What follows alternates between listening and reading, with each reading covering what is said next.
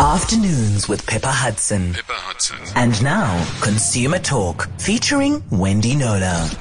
And it is great to have our consumer watchdog, Wendy Knowler, with us from a studio in Durban. As always, lovely to have you on the show, Wendy. Thanks, Pippa. Hello. Today we have an absolute horror story to share with you about a listener's purchase of a car that turned out to be a dud, a dud, and a five-year long quest for compensation uh, that contains a lot of lessons for everyone to learn from. Uh, Wendy, I'm looking forward to chatting to you about some of those big lessons and to hearing the story firsthand from our listener. Just a reminder to everyone that after half past one, it's open line time. So if you've got questions on any consumer issue, you are very welcome to call in then on 021 446 0567. Now let's get straight to the story from the horse's mouth. Our listener Brody is with us in studio to sh- today to share an absolutely ghastly experience. Thank you for being with us today. Welcome. Thank you, Pippa. You bought a brand new double cab bakkie in 2013 to use for your new business. How soon did you realize that all was not well with this car? Oh, it was in within a few days. Um, the first documented proof of our complaints was after 26 days. They Okay. actually got it in writing. They were now complaining, you know. Yeah. Um, but there were verbal complaints before that. And you'd noticed a knocking noise under the vehicle. There was a, an electric window that wasn't working. And I know you took it in asking them to fix those problems. Were they able to do that? They fixed the, the, the rear electric window. That was no problem. That never gave a problem again. Yeah. But they at first said there's absolutely nothing wrong with the vehicle. We told them there's a knocking sound. It feels loose every time we go over speed bumps. It goes gadonk. You know, Yeah. it's just not normal for a brand new car. Yeah, and of course it's difficult for a layman to explain um, to to the experts what the nature of the problem is when you don't know. And, Mm-hmm. and we all know what it's like. You you notice a sound like that, but when you take it in to show to an expert, they don't notice it or they say they can't hear it. Yeah, very But you had this backwards and forwards. You carried on complaining. Uh, you you complained to the dealership. You complained to the distributor of the vehicle for two years. Uh, and and I think most people would already have given up, Brody. But Definitely. eventually, after two years, you finally got someone to admit that there was something wrong with your car. Yes, it was actually a new foreman that took us for a drive, and he really gave it a go to go up the pavements. And after a few minutes, he said, "There's something seriously wrong with this vehicle." And we said, "We've been saying that for two years." Yeah. Okay, so he finally acknowledged it, and what he was saying is that th- there's serious problems with the brakes and with the steering. Yes. He then looked a little further, found out that brake pads had been fitted incorrectly at a previous That was uh, one of the issues, service. One of the issues. I mean, these are serious problems that would have made that car a danger on the road and a danger to you driving it. Definitely, Yeah. definitely, very scary. But still, you got no joy from the dealership. So February 2016 comes along. It's now more than two years and two and a bit years that you've had this car. It's due for a 75,000 kilometer service and you took it in. What happened Yes. next? By this stage, they had obviously already admitted there was something wrong, something seriously wrong. Mm. So they were starting the whole warranty procedure. So we took it in for the seventy-five thousand, and at the same time, they supposedly replaced the steering box and the brake master cylinder. And then we collected the vehicle near the end of February, and realized straight away there was something wrong. That still wasn't right. Literally within 10 minutes of driving away from the dealership, y- y- it started playing up. So you Exactly. literally turned around and drove it straight back and went, sorry guys, you still haven't got Can this I- right. When do you want to Can I come in butt in here? here? Yes. Yeah, Brody, won't you just explain what those symptoms were, what you were experiencing while you were driving that made you n- know for sure that some, nothing had been done?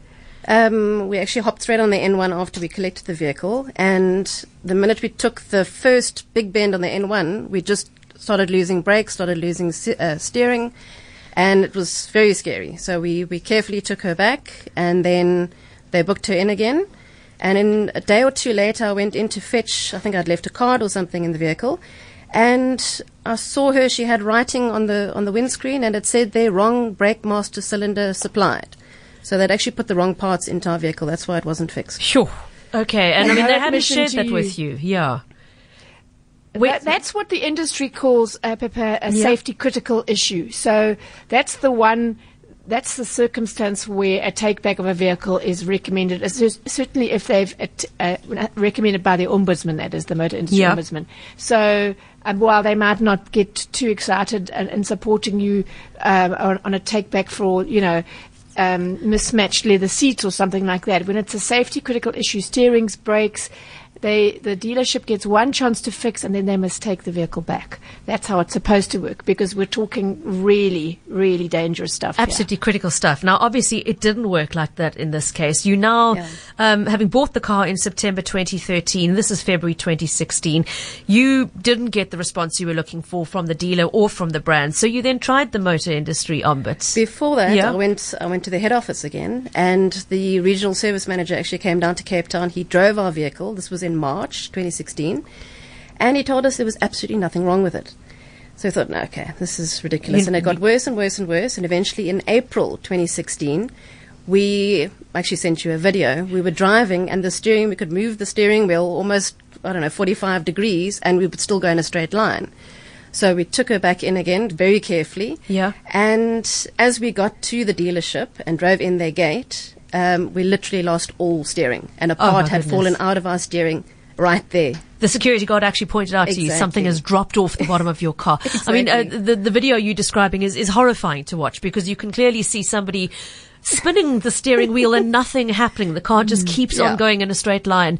Uh, it's horrifying. So you realized you were getting nowhere Yeah. with the dealer, with the brand, with the head office. You then turned to the motor industry ombud and, and tried to open a case. What happened there? Oh, it took a really long time. After about six months, um, the MIOSA said, well, they actually ruled that this company, this dealership, needs to collect the vehicle from me, have it tested, and supply them with a report. And they just ignored the MIOSA. They completely ignored them. So I went back to the MIOSA. I said, what do I do now? They said, um, well, it's out of their jurisdiction now. Now you must go to the National Consumer Commission. Okay, so that's the next step. You then went to the National Consumer Commission. I told you this was an exercise in tenacity. uh, that was uh, um, also not successful. What happened at the National Consumer Commission? They actually ruled that I didn't have a case because it was by that stage out of warranty. So I thought, well, that's not fair because we started complaining after 26, 26 days, yeah. Days. Yeah. So, yeah. Okay, so then it went one step further. You took this to the National Consumer Tribunal in June last year, and Yes. finally they agreed there was a case to be answered here. They would set down a date for for a tribunal hearing, and what happened next? That was set down for the 21st of May, and that was on a Monday. The previous Friday, I received a settlement offer from the dealership, which I accepted. Okay, That was by- the 18th of May. That was Yeah. the 18th of May. Okay, so and this is now five years. Almost, Almost. okay, almost five years after you purchased the vehicle, you finally accepted a settlement offer.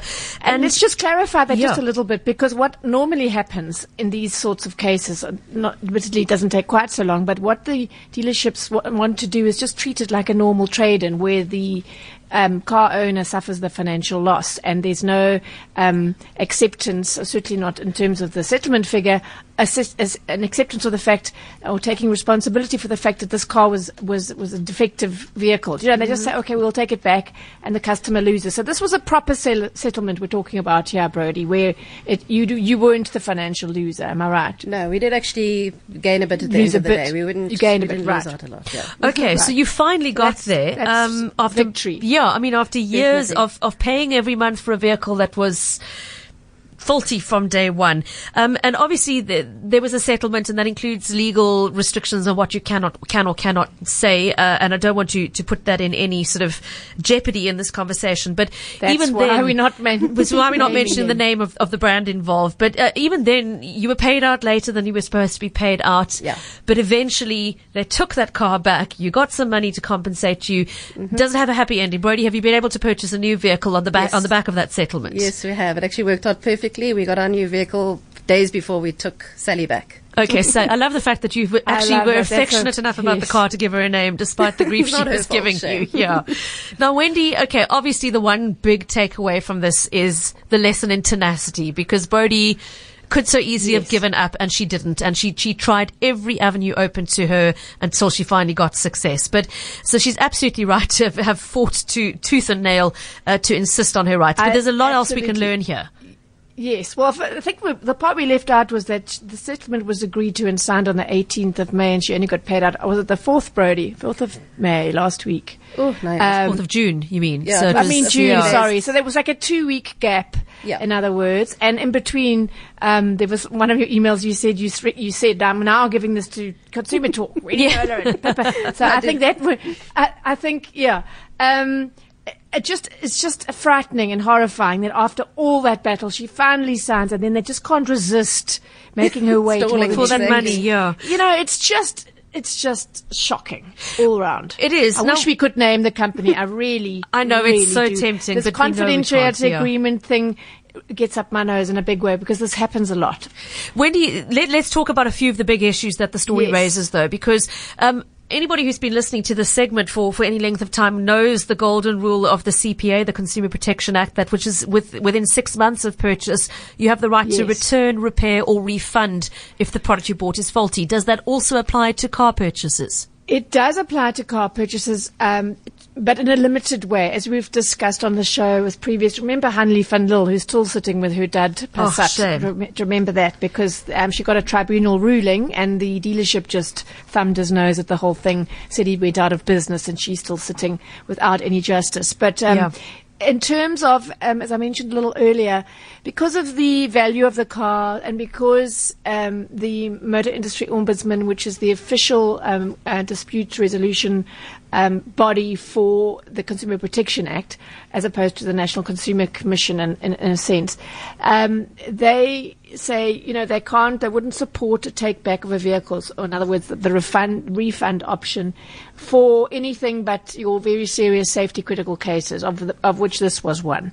Um, unfortunately, in this case, um, the dealership manufacturer chose to ignore them, and then and forcing Brody to then go, you know, a few steps up and ultimately land up with the tribunal, which is the consumer's um, ultimate recourse, right? So it's just, you know, she was failed at every at every, At every level, turn. yeah. Because I mean, what's the point of having a motor industry on, ombud who can make a ruling if nobody is obliged to follow follow through on it? Um, and I do intend to follow up on that. But, but yeah, that's well. I don't really need to have. That is how it works. And so in those cases, then it has to go to tribunals. Ultimately, all these bodies work together, and the one leads to the other. And it's unfortunate when you get a dealership manufacturer um, that's really delinquent, as I think is an appropriate word for this one, Yeah. um, then you force the consumer. And as, as I say, they and, and Brody definitely she lived this firsthand. Got the impression that they were just trying to wear her down. I think the fact that she was a woman might have played a part as well. I certainly see it in my complaints box, inbox, that there's a certain. Um, attitude um, Yeah. in the very uh, male-dominated car industry that sometimes works against. I'm not saying in all cases, but sometimes works again against women who um, have these issues. You know, and a woman who names her car Sally, they must have thought, oh well, you know, Yeah, really, here's a soft how touch tough is yeah. this one? Yeah, Yeah. yeah. Clearly, they they they, they thought wrong They with that one. yes. Yeah, and and uh, Brody's got a couple of, of, of pieces of advice for listeners uh, who are facing similar problems that are things that she learned from this experience. But just before we go to that, Mohammed is on the line from Athlone, and I think he's going to ask one of the questions I would have asked. So I'll let him do it rather. Mohammed, nice to have you with us. Good afternoon. Good afternoon, Papa. Thank you for taking my call, man. Sure. Listen to me. Um, if this, this, she, she, she won the case for the dealer, but if this case had to go to the tribunal, then we would have had information of who the dealer was, and she would have most probably would she have won that case there, because she had a clear-cut case, and they made a U-turn on a Friday. She would have maybe even had a better result. I can tell you that. They could have, she could have even chose a brand new car. Is Mohammed right in thinking that Wendy, uh, or did uh, did Brody run the risk of not getting any justice at the tribunal if she had gone ahead with the hearing? I think she had a pretty um, clear cut case, but it's easy for us. I would love nothing better than to say, I mean, the name of the manufacturer is like bursting. It's on the tip of my lips.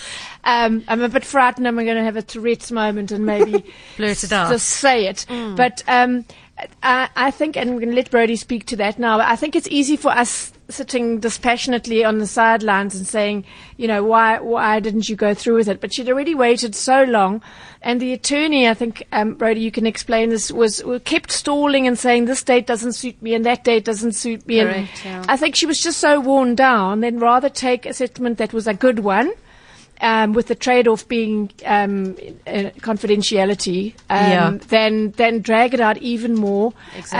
Um, it's very emotionally exhausting. So I'll let I'll let I'll let Brody answer that. Yeah, because when you speak about the attorney, it was it was their attorney. You have at no stage actually had to hire a lawyer to represent you, Brody. You've done this all on your own research and your own commitment to the problem. Yes, if I could afford a lawyer, I would have gotten one, but I had to do it all by myself. Yeah. Me and Google. Um, yeah, it is very difficult from the outside. When I was inside the tribunal hearings, I mm-hmm. had two before the next one was planned. It's it's very nerve wracking. The whole process was tiring. The whole tribunal process took a year. So that was from Yeah. last June until this May. I mean, it was a whole year. Yeah. I was absolutely exhausted, and when they sent through this offer to settle, I thought, oh, I've had enough. Take it because you're getting fair it. compensation and you're getting a, sa- a safe Exactly. vehicle, which is the, the main thing. Exactly. And this was your business vehicle. Let's not forget. I mean, did this jeopardize your ability to run your business? Definitely, definitely. Yeah. Definitely.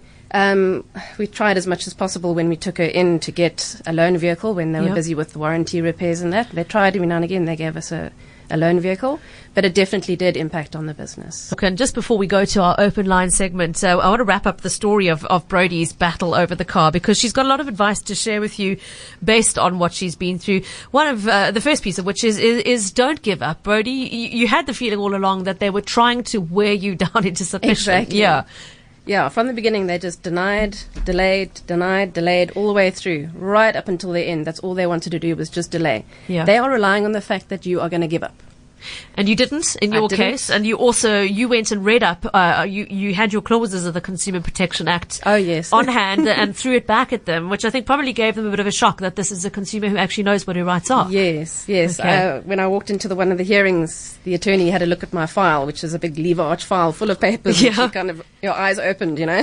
Said this is this is no pushover. Now, Yeah. speaking of that big file, one of the things you were emphatic about was the need to document every conversation and every email. Absolutely. Talk to us about that strategy. What did you do? Absolutely. Um, I kept all my invoices. I kept all the emails. I kept every piece of the paper trail that I could. Yeah. Um, there were certain things I wish I had done differently. Like when I complained verbally, I wish I had gotten it in email, you know, followed up on an email. Yeah. Advice, yeah. Um, but I didn't. But I had enough. You know, I had enough paperwork to build a case for me, you, yes, yeah. And then you really did uh, follow procedure. I mean, you tried, as Wendy's just said, you tried every step and avenue available to you in the correct order without giving up on them. Um, so you got there in the end. Um, th- that final settlement, one of the things that was looked at was how long you'd been driving the car for, Yes. because that came into the final settlement offer. Won't you just explain to listeners what you learned from that perspective? Um, basically, if there is a return and a refund, there, there is a chance that they can charge you for usage. So that's the first thing they said. You've been driving the vehicle. You know, it's unsafe, but you've been driving it. Mm. And I kept saying I had no choice. Yeah, had I can't absolutely buy a second choice. car. Yeah. No. This is very important, and the, the Motor Industry Ombudsman says that if you weren't driving that vehicle, you would have had to pay for another form of trans- transport. So whatever it was, you, you wouldn't have had free transport. So mm-hmm. they have this formula. It works out more than an AA rate, incidentally. So they have this formula which can be very punishing. I would imagine if you got a good settlement, Brody, they they that, that they couldn't have applied that normal formula to you because you wouldn't No. have got much. No, Yeah. no, they didn't apply that But- at all. That's section but for- 20. they didn't apply that Yes. So, so for others, don't certainly in the first six months. I mean, that's those first six That's months critical. of any purchase uh, is golden. So act really fast. And if a vehicle is is um, going wrong badly and they're unable to fix it within six months, you you just know what you're going to get. It's not going to get any better. So, really, that is m- my key advice: is to to act, make sure that you take your action before your six months is up. Don't let that slip by. Okay, that's really good advice, Wendy. And then, um, I mean, contact details are available for all of the bodies we've referenced: the Motor Industry Ombud, the uh, the National Consumer Council, uh, the Tribunal as well. So, uh, if you are in a predicament like this, uh, shame Lavinia has just tweeted us saying, "I'm currently in a very similar situation and I feel completely helpless." Um, Lavinia, please, you know, look up that those options are available to you to try and pursue it to the Motor Industry Ombud and beyond. If you'd like us to take a look at your case, please send an email to Wendy on consumer at knowler.co.za, K-N-O-W-L-E-R, and uh, we'll see if we can get you some advice as well. But don't give up. Don't let it drag out longer than those six months because they will try to make it drag out longer than those six months. Absolutely And will. Wendy, if you're still getting no joy from anyone, um, there there is good old Twitter to turn to. How much does that work in terms of applying some pressure on social media? It it does. I mean, I've been doing this for 20 years, and certainly until recently, these manufacturers and dealerships were able to. Com- uh, and and all companies were able to contain complaints within their private email accounts and call centers, and not so much anymore. But so so I, I've actually picked up a lot of cases off Twitter that look really interesting, and I'll say, you know, please please email me. Um, and the manufacturers, if they do get involved, will very quickly say, please can we take this offline? Because what they really don't want is for the, you know, it's brand, it's damaging to the brand when people are like Brody who have these catastrophic experiences, start sharing them. And of course, the other danger is that other people come out and say, me too, I have that Yeah. vehicle and I also have awful steering and braking issues. So they, you, you will get um, a rather swift response in most cases if you go onto Twitter, you find out what they, you know, they, they like to use their Twitter handles uh, for marketing purposes. But it works both ways. Yes, Yeah. it, that has to work both ways. It's it's not social media is just not for them to you know use as as, as their marketing. It's for con- their consumers who feel disgruntled to talk back to them. We've got a couple of voice notes that have come in, so let's listen to those before we wrap up the, the car conversation. Uh, let's take a listen. Pippa, just out of interest, I bought a Volvo brand new one in 2005 that gave me a year of trouble, including the engine falling out, and it took me another year to prove that the car had been in an accident. And in the end, we finally discovered that the car had been dropped off the delivery truck, and Oh, that's why it was in such a bad way. Oh, my but goodness. two years, and eventually I sold got it the car replaced. Thanks, Anton, Cape Town. Anton, well, well done that you finally got it. uh, Anton's listening. I'd love to hear more detail of that. If you if you have the energy to email me, I, that is a that is an extreme case for my case studies. I'd love I'd love to hear more. yeah, we've got another voice note. I think let's hear it. Pippa and your guests, um, I would be interested to know, uh, besides the cost of the lawyer, which Brody says she, she couldn't afford, if there were any costs, other costs involved uh, in pursuing this to the end. Thank you. This is Andre from Melkbos. Thanks, Andre. Great question. The answer is Brody Didn't cost me anything but data. and time and stress. Yes, okay. which is worth a lot. Yeah. But all these ombudsman's offices and the tribunal and all those consumer bodies, uh, uh, bodies that are there to, as a recourse for the consumer, they don't cost anything. Correct. None of the ombudsmans do, or the or the tribunal, or anything like that. Yeah. Just to prove that not all dealerships will fight tooth and nail for five years, I've just received an email from Michael who had a similar situation a couple of years ago with a car that proved to be problematic from day one. He said, I lost count of the number of times she broke down and the number of times we had to return Also to the a she. dealership. Yeah, I love this. He eventually decided uh, he was no longer prepared to accept the vehicle and he returned to the dealership with the keys and dropped them on the desk. And he says their response at first was, you can't just return the car and cancel the deal. He says, my response was that if, if I'd bought a faulty kettle, I could and would have returned it. So I'm doing the same with your car. And they relented. So sometimes it is worth sticking your neck out, sticking to your guns and Hmm. I pushing wonder back. what would have happened if Mark had been Michelle. Yeah, exactly. and uh, yeah, perhaps that, perhaps that is a relevant question. Well, Brody, look, the, the silver lining is that you drove off into the sunset in a vehicle which does work, and you no longer have I to deal with the deserve a steering round wheel. rapport- I think so too. A, a round of applause for Brody for five years worth of fighting, thank and thank you for coming in today to share uh, some very important lessons with us, Brody. It's a pleasure. I hope I helped. I really do think you've helped a lot of people Thanks, listening Brody. today. We'll be back after the short break with your open line consumer questions. Consumer Talk. Open line. Right, 021 4460567 is the number to dial if you'd like to raise a consumer issue with Wendy Knowler, who is standing by in the Durban studio uh, to tackle those questions. Um, Jonathan in Pinelands will come to you in just a moment, but first, on the note of cars, Errol in Blue Downs has a comment. Good afternoon, Errol. Pippa, good afternoon and good afternoon, Wendy. Look, this has got nothing to do with consumer things, but this new car thing that you just discussed now Yeah. took me back when Hyundai first came here. Uh, you know, I have to mention the name because this is what I saw. And there was a, a um, like a warehouse in in Parow where all these new cars came. They still had like uh, protective stickers or paper on the sides. And I had to refurbish this warehouse with new lights and put in the electrical points for the hoists. And while I was working there, I noticed them, they were always scratching in the engines of these cars. And these are brand new cars that came either off the ship or, or somewhere. And I actually seen them remove an entire cylinder head from a brand new car. And I asked the guy, but now why are you doing this? This is in a new car. He said, but the car won't start and we think the fault is in here. Oof. And I said, but don't these things get checked in the factories before they leave? He says, well, he don't know. He, he's just here to do what he must do. So it makes you think, you know,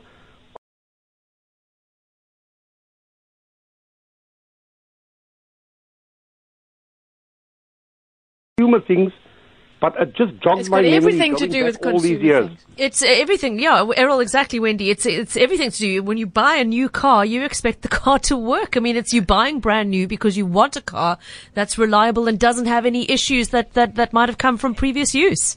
And as anyone who's bought a car will know, in that nice little on the road fee that we've spoken about, they will include like a 20 point check or whatever. So there really uh, is no excuse for that sort of thing to happen. A bigger issue is what happened to, um, who was it who the car was dropped? Was that? Uh, um, it Anton. was uh, Anton, yes. Yeah. Um, is that, that is quite a dramatic example, but th- there will be a little scrape while it's being moved around or it'll get damaged somewhere and they'll just fix it up and sell it on and not um, say a word about it. And Disclose then a few yeah. months later, some, the car will be in the sunshine and somebody that knows something about cars will say to the buyer, Hey mate, what's there's a bit of overspray here. This is definitely is this car, and isn't it? Didn't you say you bought it new? And so it comes out. And the ombudsman's very emphatic about this. He says you have to disclose it and then give the, um, you know, so that the the buyer uh, has all the information at hand, and they can either either move on, say I want another car, or negotiate a small discount or some other kind of perk um, some extra kit that they wouldn't have would otherwise have had to pay for to compensate, but they can't fail to disclose a new car that's had some kind of engine or bodywork done um, before it's sold as as new or brand new, as we all say. That's just that is unethical and it shouldn't happen. Thanks, Wendy, and thank you, Errol, for your call. Ivor on the SMS line asking what make of car it was. Ivor, in terms of the non-disclosure disclosure settlement that Brody signed, we're not allowed to name uh, the dealership, I'm afraid. So we've been deliberately avoiding that because it, we don't want to put her in, in a, a difficult legal position. Uh, but there is a lot to learn from her case, regardless of the make of car. So I hope you found the advice you've heard valuable. We're going to move on now. Jonathan has been waiting so patiently on the line from Pinelands. Jonathan, good afternoon and welcome to the show. Yes, good afternoon, Pippa, and good afternoon, Wendy. Um, I did some shopping at Builders Warehouse today. Um, Builders Warehouse uh, offer what seems a quite a generous uh, pensioner discount on Wednesday. On Wednesday, yes. Yeah. Um, well, to my horror, when, when I got to the till, um, they actually load a special screen. You get loaded as a pensioner cash customer, as it were. And um, the big ticket items that I had um, suddenly popped up. The I had two cans of paint, which on the uh, the shelf were labelled at 78 rand. They popped up at 125 rand each. And a pair of secateurs, a very fancy pair, which had been 390 rand, suddenly popped up at 425 rand. So it, it seems to me that they just add add something so, to say you know, you know in order that you get the discount. I challenged both of these. Um, they corrected both of them after actually you know traipsing all around the store and collecting actually the label off the shelf. But they would not would not give me the ten percent on the adjusted prices on those. So So As I said, my maths is a bit shocking. Jonathan is so was the new did the new screen contain prices which were roughly ten percent greater than the ones displayed on shelf? I didn't. I didn't check the smaller items. I had a number of smaller items, uh, and uh, you know they might have been ten percent higher. I actually, it was just the big ticket items, which which Which were noticeable. You noticed. Yeah. was so obvious to me because I'd actually, you know, I'd been quite Well, careful about uh, noting. Okay. I need Yeah. to make a note to get a response from the company because now we, you know, they need to they need to be given the, that opportunity. But it doesn't sound good on, on based on your experience. I will find out what that was about. I suspect it'll the answer will involve something like it, there was a mistake in that store. So we- I'll come back to One that in another I would show. have forgiven them, but but two big ticket items. Yeah, uh, that's uh, fishy, to Exactly, say the least. special screen. Yeah.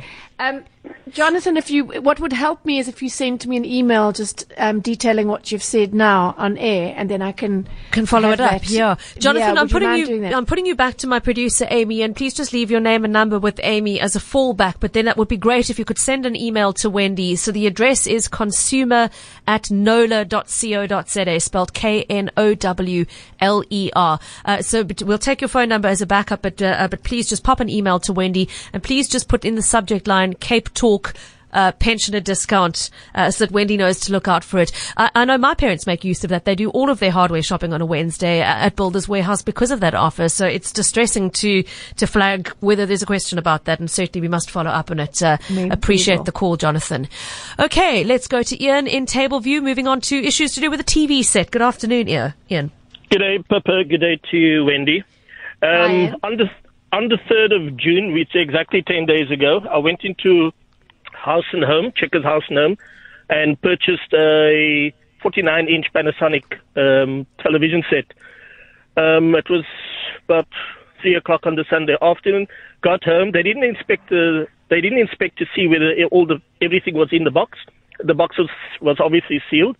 Got home, um, unpacked the television screen, wanting to start it up, and then once I got it started up, I noticed that the quarter of the screen was just totally white. Uh, upon closer inspection, I realized that the screen was actually cracked. It was like a spider web crack at the bottom of the screen. Um, I was too late to call the store back because I think they closed at 3 o'clock. Monday morning, first thing, I called them. The salesperson said to me, fine, um, I can bring it in and um, we can uh, have a look at it. Um, took it in on Monday morning. The manager said, well, I'll have to find out from the supplier whether we can get a credit. So I said, but why can't you just replace it? So he said to me, well, sir, um, you could have cracked the screen when you were setting up the television. I said, and what are the chances of the screen cracking standing in your storeroom?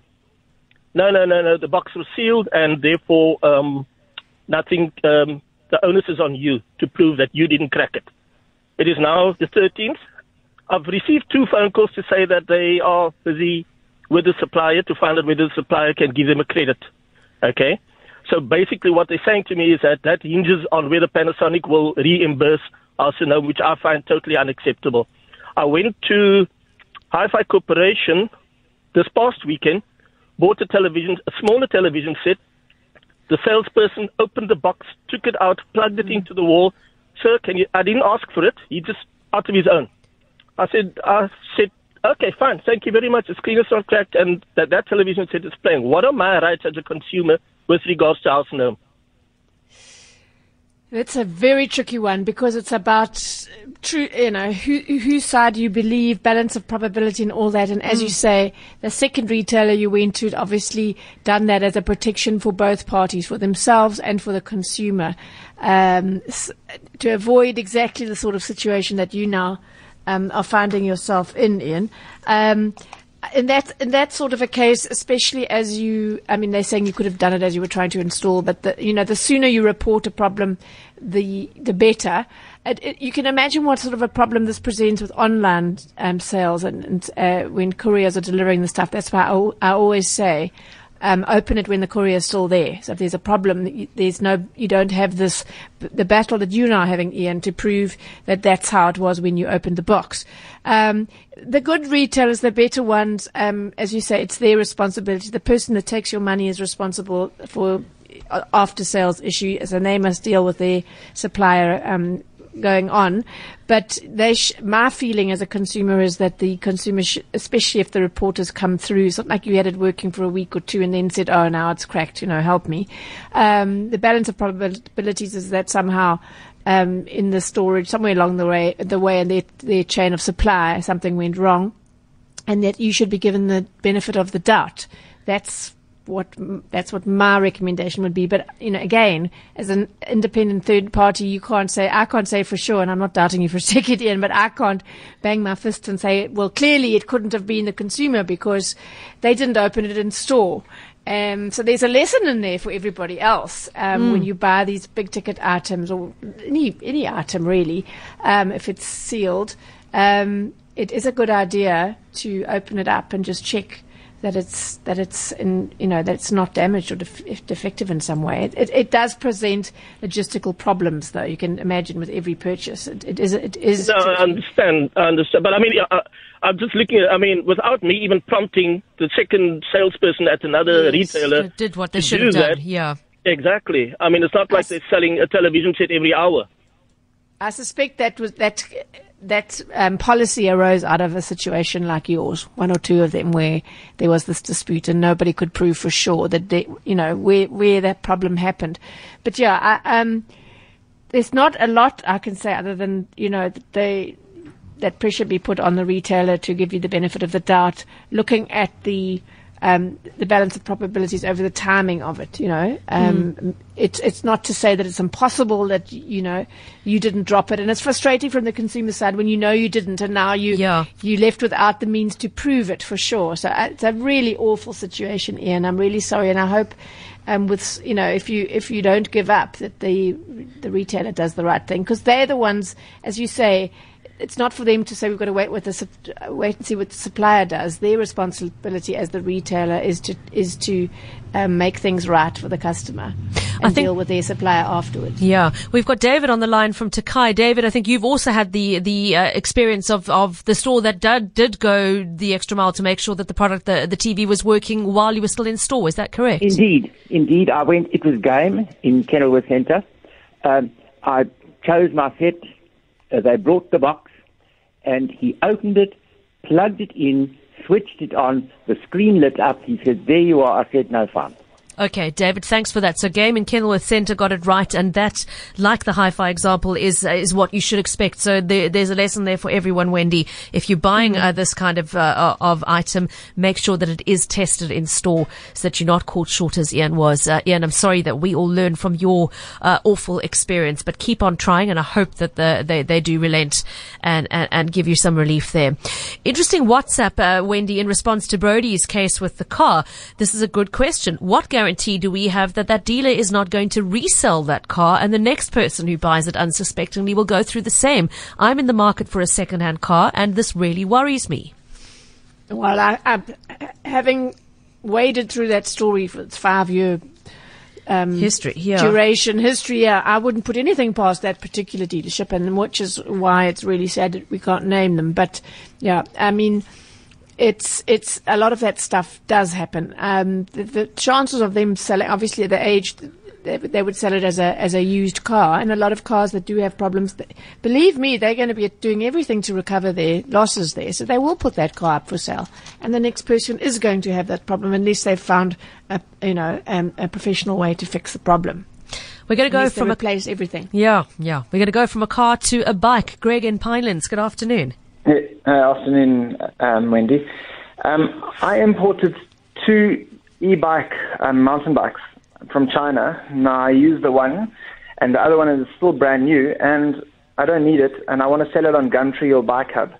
Now, when I sell the brand new bike, do I have to offer some kind of a warranty or guarantee to someone who um, buys it from me? What, where do I stand there? Just so that I know okay. what to tell no, people. No problem. good question. That's very easy. Um, if if selling bikes is not your normal course of business, then you are um, would be considered a private sale in this case, and um, a private seller, and you are not um, therefore bound by the CPA. So you can sell that thing as is, and just tell the consumer that, so they know upfront. So tell the story as far as you know. There's you know it's absolutely fine, but as it is a private sale, and the same um, thing happens when cars are sold privately. So it, it is a huge risk for the buyer but you, mm. but legally you're in the clear. Okay, Greg, uh, there's some uh, good news for you. Thanks for your call. We can squeeze in one or two more on 021 In the meantime, uh, Mo, uh, poor old Mo on the SMS line, uh, says my checked in luggage was broken into and my motorcycle mm. jacket stolen. Kulula mm. wants to pay me 200 Rand a kilogram, which for a three kilogram jacket will translate into 600 Rand. The replacement value of that jacket is over 10,000 Rand. What can I do? cut your losses and, and chalk it up to experience. I'm sorry to say that, Mo. That's the way it works. They say that anything, don't check any valuables into your, don't put any valuables into your check-in luggage. So your, um, if it was jewelry, you would have had no um, uh, or electronics, you would have had no um, recourse. uh, Yeah. recall, no refund at all, no compensation. That 200 rand a kilo is an international formula that the airlines work on.